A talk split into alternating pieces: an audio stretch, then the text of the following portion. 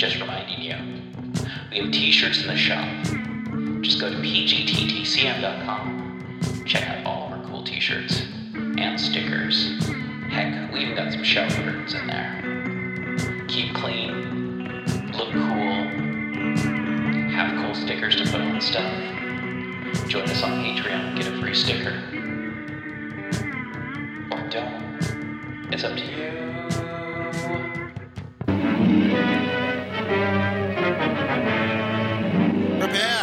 Spine tingling, nerve shattering podcast featuring all your favorite monsters. You won't believe your ears when you listen to Monster Kid Radio. Hear your host, Derek M. Koch, and his ever rotating stable of guests discuss your favorite classics and sometimes not so classic monster movies. Subscribe to Monster Kid Radio through iTunes or Stitcher, or visit monsterkidradio.net before the next weekly episode of Monster Kid Radio. Go through the archives for interviews with Sara Karloff, Victoria Price, and Joel Hodgson. Listen to discussions about movies like Creature from the Black Lagoon, Island of Terror, and King Kong. And don't forget convention coverage from Monster Bash and the H.P. Lovecraft Film Festival. Classic Monsters, Modern Talk, and the head of Rondo Hatton. Only on Monster Kid Radio. This episode is brought to you by California Tea House. California Tea House is a family owned tea store where you can find some of the world's best loose leaf tea and organic herbal tea blends. Like a fine wine, there is no comparison between fine loose leaf and common broken leaf tea bags. So, yeah, no, check them out. Check them out. They have quite a bit of pretty awesome tea collections. I'm a huge fan of their white teas. Uh, they have a tea club that you can join, but you know, they've got green tea, black tea, white tea, oolong, that uh, rooibos, and herbal tea. They've also got teaware. So check out California Tea House in the show notes. Hey everyone, it's me, DB. New sponsor on the show, Glarry. Glarry offers a great price and better quality goods and services for music lovers. Are you looking for good prices, free shipping, 100% quality guarantee? Glarry's got you covered. Guitars, bass guitars, mandolins, They've got saxophones, trumpets, drums. They've got guitar cases, amplifiers, all the stuff that you need without having to break the bank. Inexpensive doesn't have to mean cheap. Check out the show notes to find more about Glarry. 20 watt amplifiers for under $50. Hard cases for your electric guitar for under 80. Guitars themselves for under $90. Come on, folks, check out the show notes. Get a Glarry. You're listening to KZOM, Oleander Public Radio.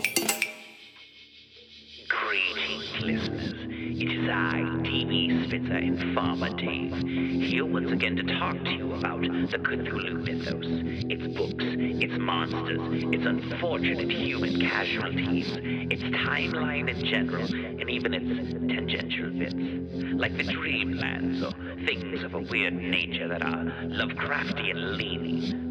Once more we head into those dark woods, further feeling those malevolent forces upon us. Once again we walk down the lightless stone staircase in the middle of nowhere. You're listening to KZOM. Astounding Stories, March 1930. Brigands of the Moon by Ray Cummings, chapters 11 through 13. Chapter 11 The Electrical Eavesdropper. I turned from the deck. Miko was near me. So he had dared to show himself here among us. But I realized that he could not be aware we knew he was the murderer. George Prince had been asleep, had not seen Miko with Anita. Miko, with impulsive rage, had shot the girl and escaped. No doubt now he was cursing himself for having done it. And he could very well assume that Anita had died without regaining consciousness to tell who had killed her.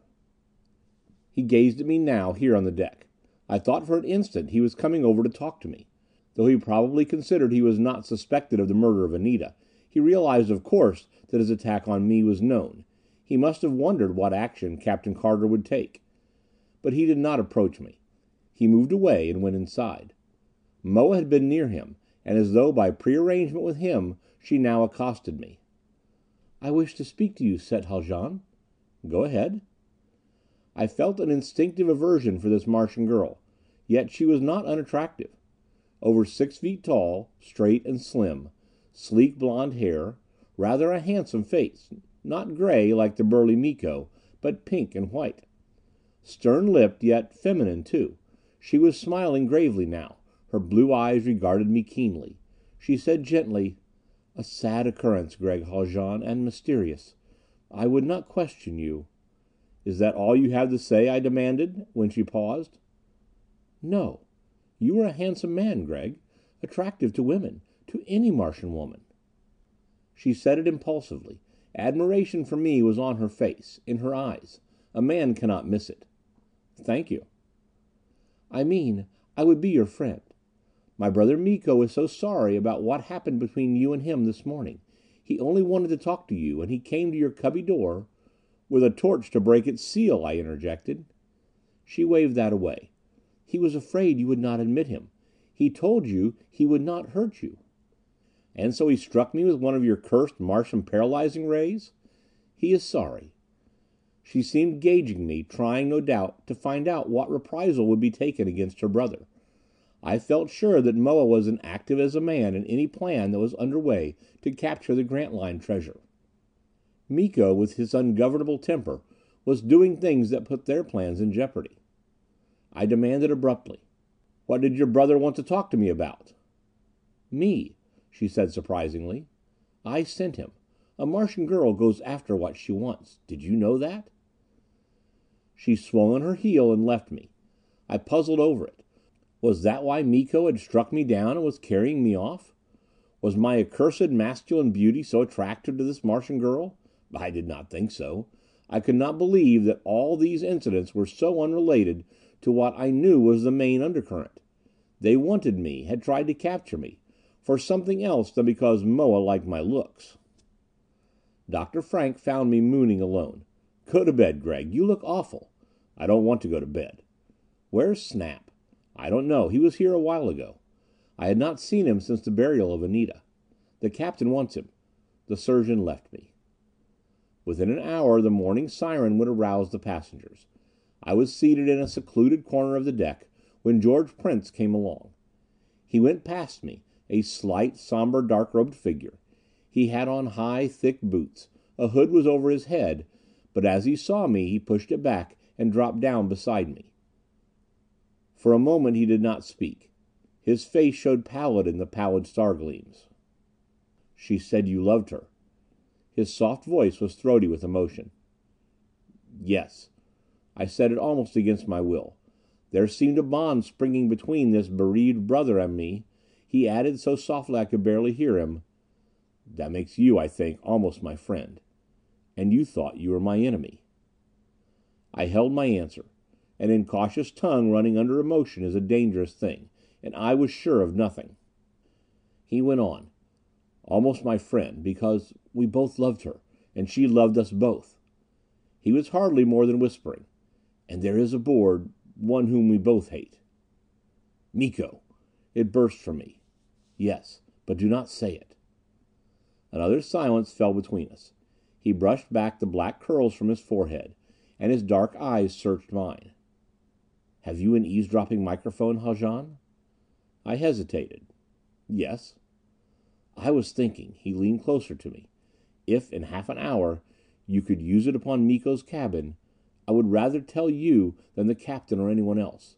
The cabin will be insulated, but I shall find a way of cutting off that insulation so that you may hear." So George Prince had turned with us! The shock of his sister's death, himself allied to her murderer, had been too much for him. He was with us. Yet his help must be given secretly. Miko would kill him in an instant if it became known. He had been watchful of the deck. He stood up now. "I think that is all." As he turned away I murmured, "But I do thank you." The name Set Miko glowed upon the small metal door.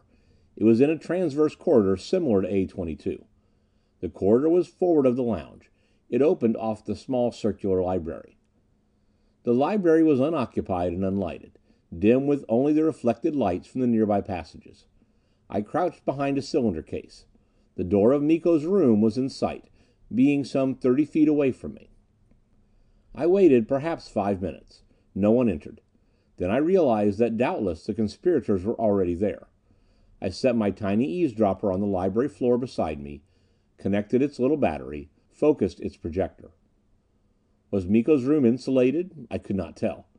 There was a small ventilating grid above the door. Across its opening, if the room were insulated, a blue sheen of radiance would be showing. And there would be a faint hum. But from this distance I could not see or hear such details, and I was afraid to approach closer. Once in the transverse corridor, I would have no place to hide, no way of escape if anyone approached Miko's door. I would be discovered. I threw the current into my little apparatus.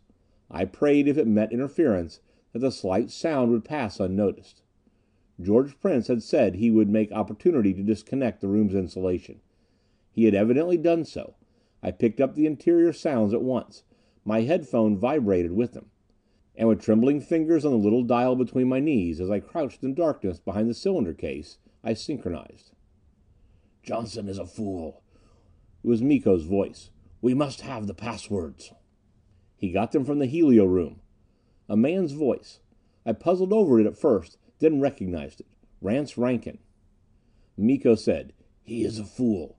Walking around this ship as though with letters blazoned on his forehead. Watch me. I need watching. Ha! No wonder they apprehended him." Was George Prince in there? Rankin's voice said, "He would have turned the papers over to us. I would not blame him too much. What harm "Oh, I'll release him," Miko declared. "What harm? That braying ass did us plenty of harm. He has lost the passwords. Better he had left them in the helio room." Moa was in the room. Her voice said, "We've got to have them. The Planetara, upon such an important voyage as this, may be watched. How do we know "It is, no doubt," Rankin said quietly. "We ought to have the passwords. When we are in control of this ship It sent a shiver through me. Were they planning to try and seize the Planetara? Now? It seemed so. "Johnson undoubtedly memorized them," Moa was saying. "When we get him out "Hahn is to do that at the signal," Miko added. "George could do it better, perhaps." And then I heard George Prince for the first time. He murmured, "I will try." "No need," said Miko. "I praise where praise is deserved. And I have little praise for you now, George." I could not see what happened. A look, perhaps, which Prince could not avoid giving this man he had come to hate. Miko doubtless saw it, and the Martian's hot temper leaped. Rankin said hurriedly, "Stop that!" And Moa, "Let him alone. Sit down, you fool." I could hear the sound of a scuffle. A blow, a cry, half suppressed, from George Prince. Then Miko, "I will not hurt him. Craven coward. Look at him. Hating me. Frightened." I could fancy George Prince sitting there with murder in his heart, and Miko taunting him. "Hates me now because I shot his sister." Moa, "Hush." "I will not. Why should I not say it? I will tell you something else, George Prince. It was not Anita I shot at, but you. I meant nothing for her but love. If you had not interfered This was different from what we had figured. George Prince had come in from his own room, had tried to rescue his sister, and in the scuffle Anita had taken the shot intended for George. "I did not even know I had hit her," Miko was saying. "Not until I heard she was dead." He added sardonically, "I hoped it was you I had hit, George. And I will tell you this you hate me no more than I hate you. If it were not for your knowledge of radium ores "Is this a personal wrangle?" Rankin interrupted. "I thought we were here to plan." "It is planned," Miko said shortly. I give orders. I do not plan. I am waiting now for the moment." He checked himself. Moa said, "Does Rankin understand that no harm is to come to Gregg Haljan?" "Yes," said Rankin. "And Dean. We need them, of course. But you cannot make Dean send messages if he refuses, nor make Haljan navigate." "I know enough to check on them," Miko said grimly. "They will not fool me. And they will obey me, have no fear. A little touch of sulphuric his laugh was gruesome. "It makes the most stubborn very willing." "I wish," said Moa, "we had Haljan safely hidden. If he is hurt killed So that was why Miko had tried to capture me? To keep me safe so that I might navigate the ship? It occurred to me that I should get Carter at once. A plot to seize the Planetara? But when? I froze with startled horror. The diaphragms at my ears rang with Miko's words. "I have set the time for now. In two minutes " It seemed to startle both Rankin and George Prince almost as much as I. Both exclaimed, "No!" "No? Why not? Everyone is at his post." Prince repeated, "No!" And Rankin, "But can we trust them the stewards, the crew?" "Eight of them are our men. You didn't know that, Rankin. They've been aboard the Planetara for several voyages. Oh, this is no quickly planned affair, even though we let you in on it so recently. You and Johnson, by God!" I crouched tense. There was a commotion in the stateroom. Miko had discovered that his insulation was cut off. He had evidently leaped to his feet I heard a chair overturn. And the Martian's roar: "It's off! Did you do that, Prince? By God, if I thought My apparatus went suddenly dead as Miko flung on the insulation. I lost my wits in the confusion. I should have instantly taken off my vibrations. There was interference. It showed in the dark space of the ventilator grid over Miko's doorway. A snapping in the air there, a swirl of sparks. I heard with my unaided ears Miko's roar over his insulation. "My God, they're listening!" The scream of a hand siren sounded from his stateroom. It rang over the ship. His signal! I heard it answered from some distant point. And then a shot, a commotion in the lower corridors. The attack upon the Planetara had started. I was on my feet. The shouts of startled passengers sounded, a turmoil beginning everywhere. I stood momentarily transfixed. The door of Miko's stateroom burst open. He stood there with Moa, Rankin and George Prince crowding behind him. He saw me. "You, Gregg Haljan!" He came leaping at me. CHAPTER 12 The Weightless Combat I was taken wholly by surprise. There was an instant when I stood numbed, fumbling for a weapon at my belt, undecided whether to run or stand my ground. Miko was no more than twenty feet from me. He checked his forward rush. The light from an overhead tube was on him. I saw in his hand the cylinder projector of his paralyzing ray. I plucked my heat cylinder from my belt, and fired without taking aim. My tiny heat beam flashed. I must have grazed Miko's hand. His roar of anger and pain rang out over the turmoil. He dropped his weapon, then stooped to pick it up. But Moa forestalled him. She leaped and seized it. "Careful, fool! You promised not to hurt him!" A confusion of swift action. Rankin had turned and darted away. I saw George Prince stumbling half in front of the struggling Miko and Moa. And I heard footsteps beside me. A hand gripped me, jerked at me. Over the turmoil Prince's voice sounded. "Gregg! Haljan!" I recall I had the impression that Prince was frightened. He had half fallen in front of Miko. And there was Miko's voice: "Let go of me!" And Moa: "Come!" It was Balch gripping me. "Gregg, this way! Run! Get out of here! He'll kill you with that ray!" Miko's ray flashed, but George Prince had knocked at his arm. I did not dare fire again. Prince was in the way. Balch, who was unarmed, shoved me violently back. "Gregg, the chart room!" I turned and ran, with Balch after me. Prince had fallen, or been felled by Miko. A flash followed me. Miko's weapon, but again it missed. He did not pursue me; he ran the other way, through the port side door of the library. Balch and I found ourselves in the lounge. Shouting, frightened passengers were everywhere. The place was in wild confusion, the whole ship ringing now with shouts. "To the chart room, Gregg!" I called to the passengers, "Get back to your rooms!" I followed Balch. We ran through the archway to the deck.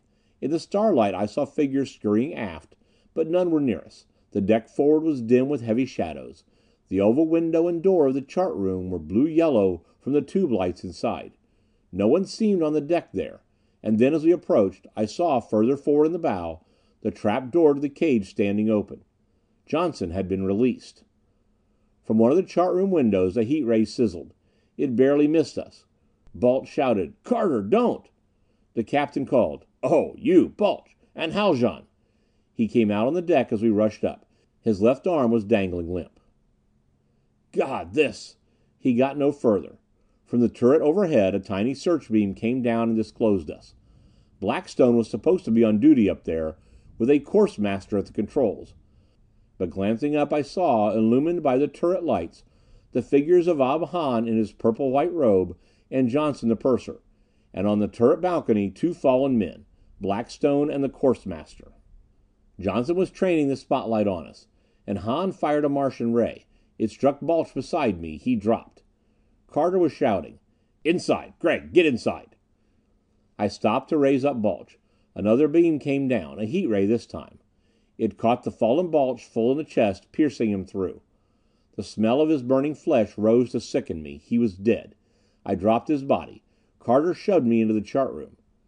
In the small, steel lined room, Carter and I slid the door closed. We were alone here. The thing had come so quickly it had taken Captain Carter, like us all, wholly unawares. We had anticipated spying eavesdroppers, but not this open brigandage. No more than a minute or two had passed, since Miko's siren in his stateroom had given the signal for the attack. Carter had been in the chart room. Blackstone was in the turret. At the outbreak of confusion, Carter dashed out to see Hahn releasing Johnson from the cage. From the forward chart room window, now I could see where Hahn, with a torch, had broken the cage seal. The torch lay on the deck.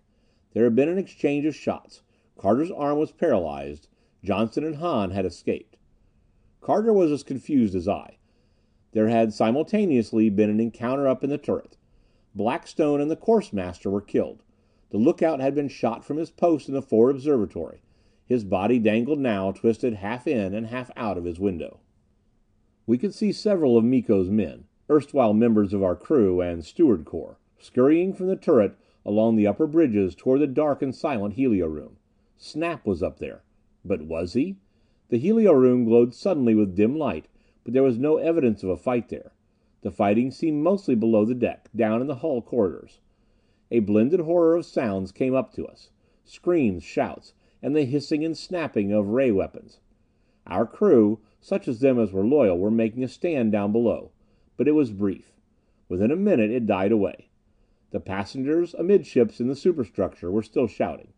Then above them Miko's roar sounded. "Be quiet! Go in your rooms! You will not be harmed!" The brigands in these few minutes were in control of the ship.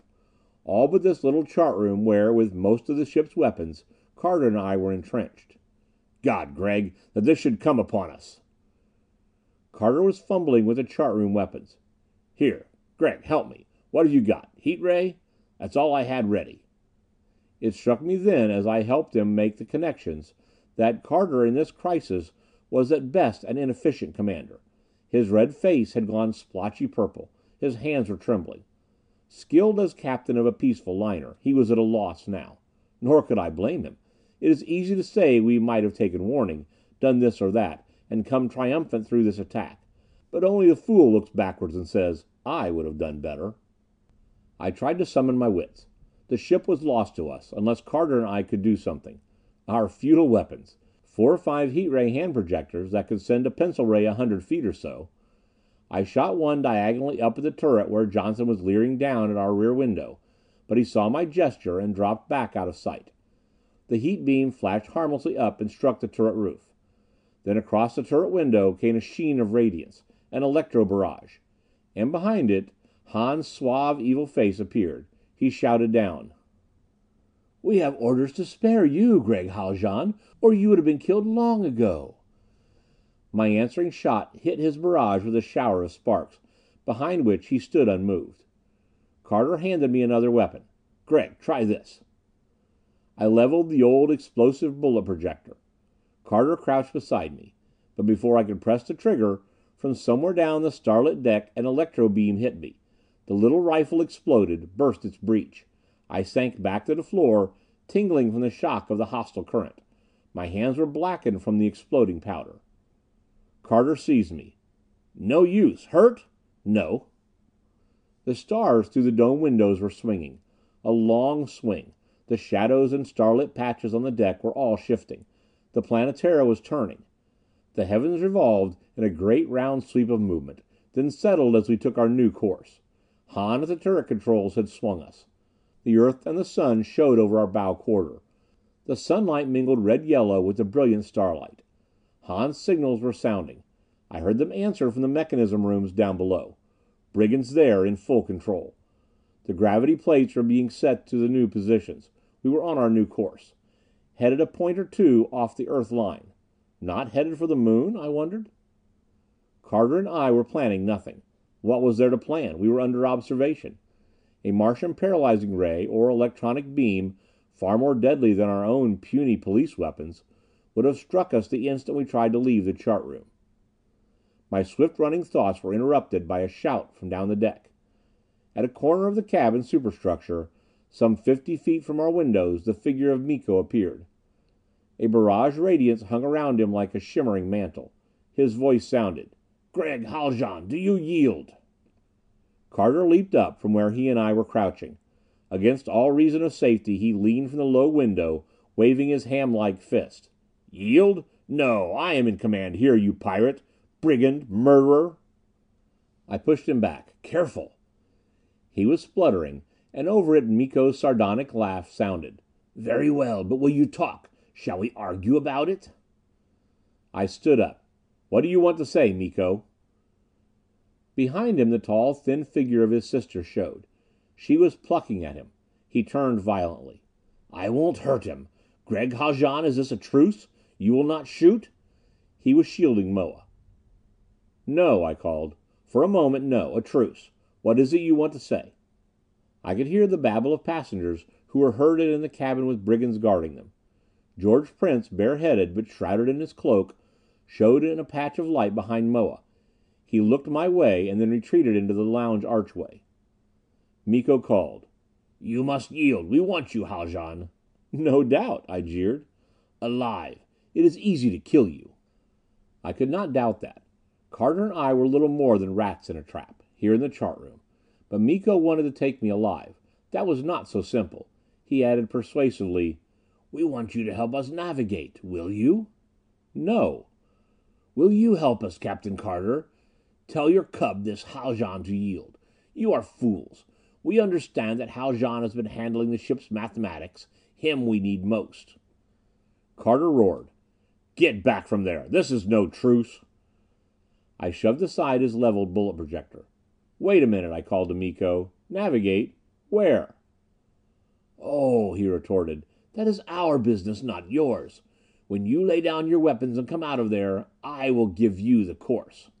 "Back to the Earth?" I suggested. I could fancy him grinning behind the sheen of his barrage at my question. "The Earth? Yes. Shall we go there? Give me your orders, Gregg Haljan. Of course I will obey them." His sardonic words were interrupted. Then I realized that all this parley was a ruse of Miko's to take me alive. He had made a gesture. Hahn, watching from the turret window, doubtless flashed a signal down to the hull corridors. The magnetizer control under the chart room was altered, our artificial gravity cut off. I felt the sudden lightness. I gripped the window casement and clung. Carter was startled into incautious movement.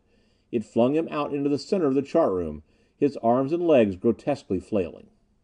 And across the chart room, in the opposite window, I felt rather than saw the shape of something. A figure, almost invisible but not quite, was trying to climb in. I flung the empty rifle I was holding. It hit something solid in the window. In a flare of sparks a black hooded figure materialized. A man climbing in. His weapon spat. There was a tiny electronic flash, deadly silent. The intruder had shot at Carter, struck him. Carter gave one queer scream. He had floated to the floor; his convulsive movement, when he was hit, hurled him to the ceiling. His body struck, twitched, bounced back and sank inert on the floor grid almost at my feet. I clung to the casement. Across the space of the weightless room the hooded intruder was also clinging. His hood fell back. It was Johnson. He leered at me. "Killed him, the bully! Well, he deserved it. Now for you, Mr. Third Officer Haljan." But he did not dare fire at me. Miko had forbidden it. I saw him reach under his robe, doubtless for a low powered paralyzing ray such as Miko already had used on me. But he never got it out. I had no weapon within reach. I leaned into the room, still holding the casement, and doubled my legs under me. I kicked out from the window. The force catapulted me across the space of the room like a volplane. I struck the purser. We gripped. Our locked, struggling bodies bounced out into the room. We struck the floor, surged up like balloons to the ceiling, struck it with a flailing arm or a leg, and floated back. Grotesque, abnormal combat, like fighting in weightless water. Johnson clutched his weapon. But I twisted his wrist, held his arm outstretched so that he could not aim it. I was aware of Miko's voice shouting on the deck outside. Johnson's left hand was gouging at my face, his fingers plucking at my eyes. We lunged down to the floor, then up again, close to the ceiling. I twisted his wrists. He dropped the weapon and it sank away. I tried to reach it, but could not. Then I had him by the throat. I was stronger than he, and more agile. I tried choking him, his thick bull neck within my fingers. He kicked, scrambled, tore and gouged at me. Tried to shout, but it ended in a gurgle. And then, as he felt his breath stopped, his hands came up in an effort to tear mine loose. We sank again to the floor. We were momentarily upright. I felt my feet touch. I bent my knees, we sank further. Then I kicked violently upward. Our locked bodies shot to the ceiling. Johnson's head was above me. It struck the steel roof of the chart room. A violent blow. I felt him go suddenly limp. I cast him off, and doubling my body, I kicked at the ceiling.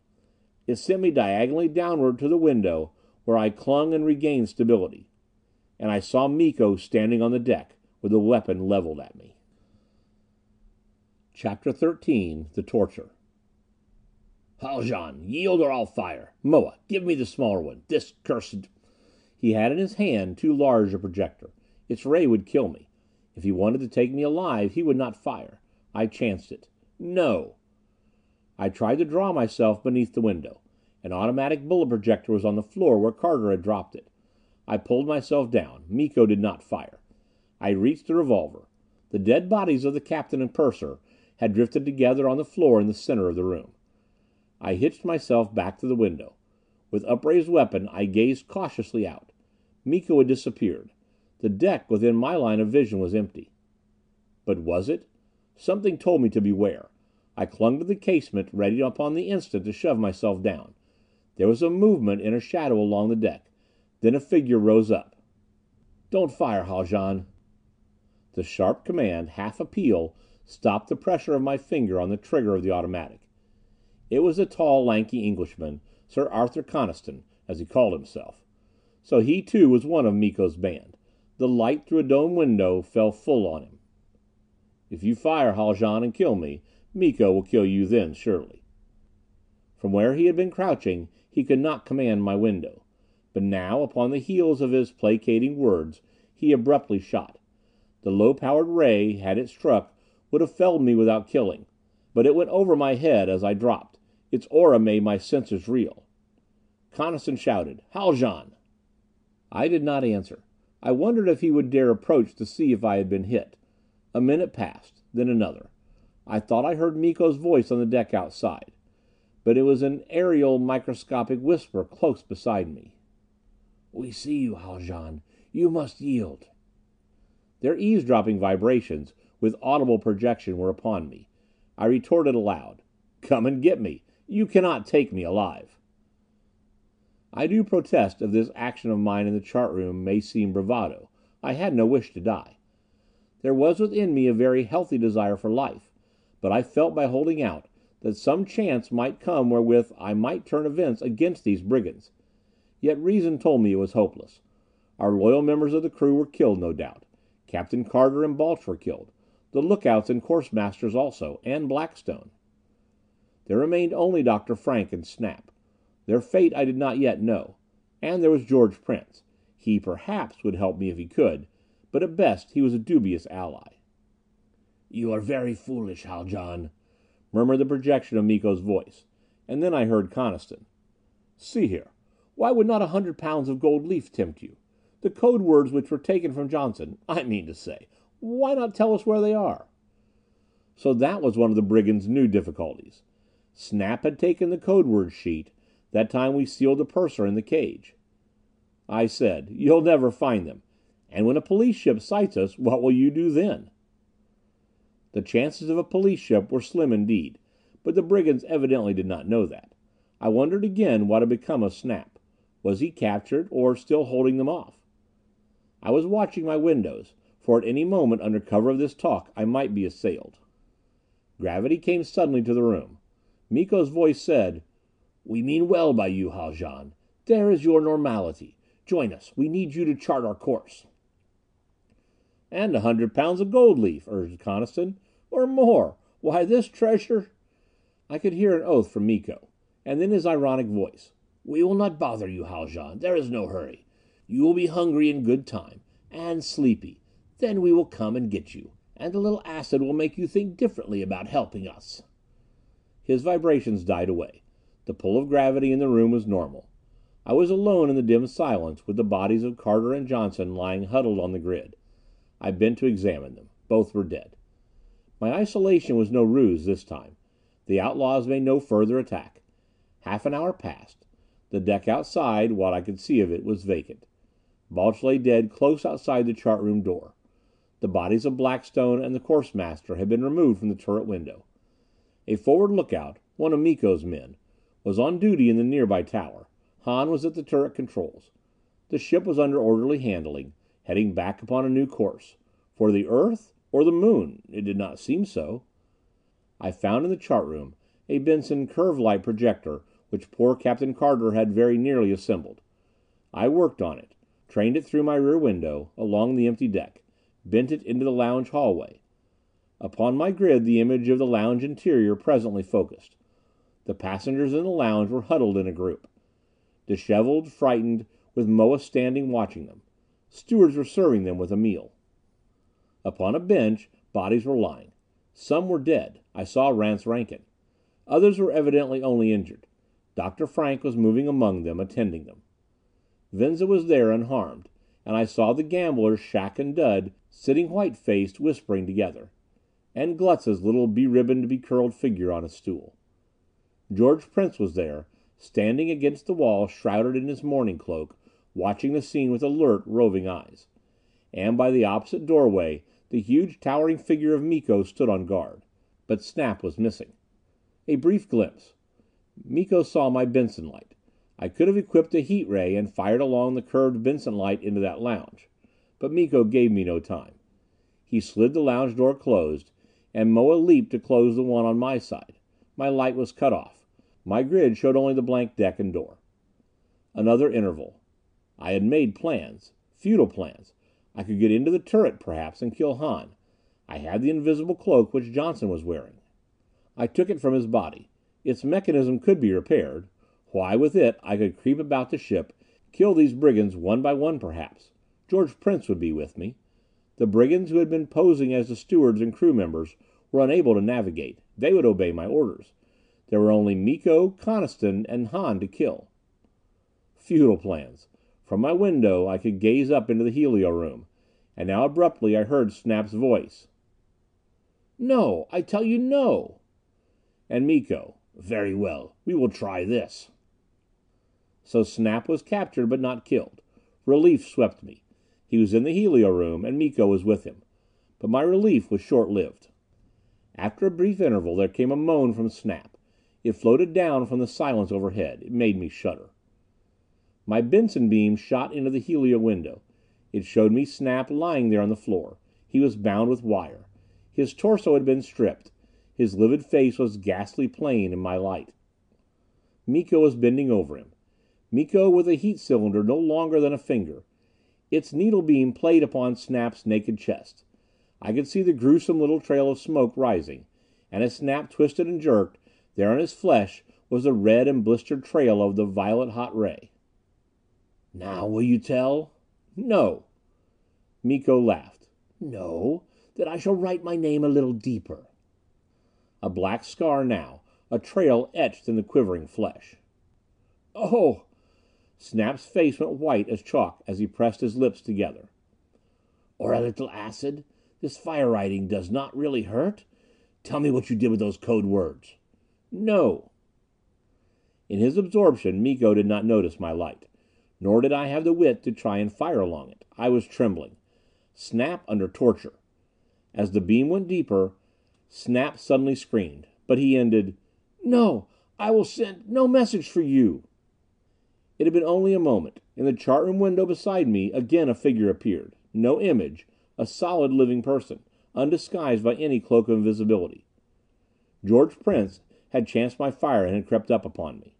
"Haljan, don't attack me!" I dropped my light connection.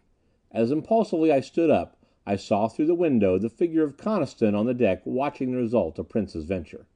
"Haljan, yield!" Prince no more than whispered it. He stood outside on the deck. The low window casement touched his waist. He leaned over it. "He's torturing Snap! Call out that you will yield!" The thought had already been in my mind. Another scream from Snap chilled me with horror. I shouted, "Miko, stop!" I rushed to the window, and Prince gripped me. "Louder!" I called louder, "Miko, stop!" My upflung voice mingled with Snap's agony of protest. Then Miko heard me. His head and shoulders showed up there at the helio room oval. "You, Haljan?" Prince shouted, "I have made him yield. He will obey you if you stop that torture." I think that poor Snap must have fainted. He was silent. I called, "Stop! I will do what you command." Miko jeered. "That is good. A bargain, if you and Dean obey me. Disarm him, Prince, and bring him out." Miko moved back into the helio room. On the deck Coniston was advancing, but cautiously, mistrustful of me. "Gregg."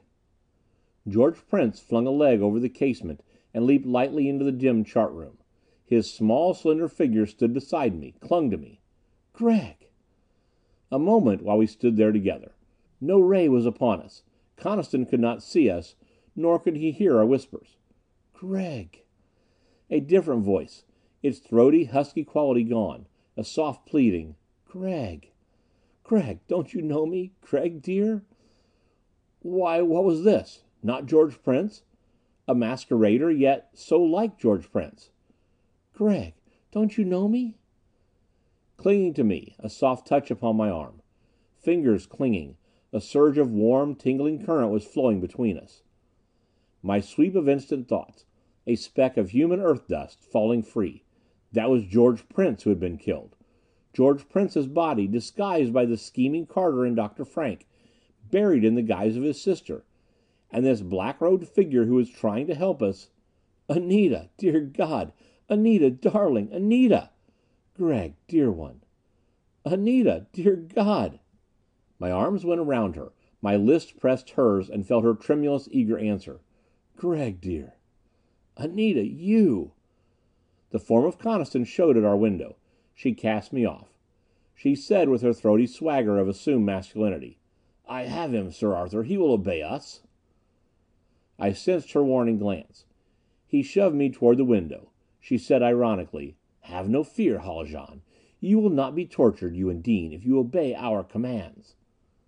Coniston gripped me. "You fool! You caused us a lot of trouble, didn't you? Move along there." He jerked me roughly through the window, marched me the length of the deck, out to the stern space, opened the door of my cubby, flung me in, and sealed the door upon me. "Miko will come presently." I stood in the darkness of my tiny room, listening to his retreating footsteps. But my mind was not on him. All the universe, in that instant, had changed for me. Anita was alive. To be continued. End of Brigands of the Moon by Ray Cummings, chapters 11 through 13. Recording by Alan Winterowd. Audio.boomcoach.com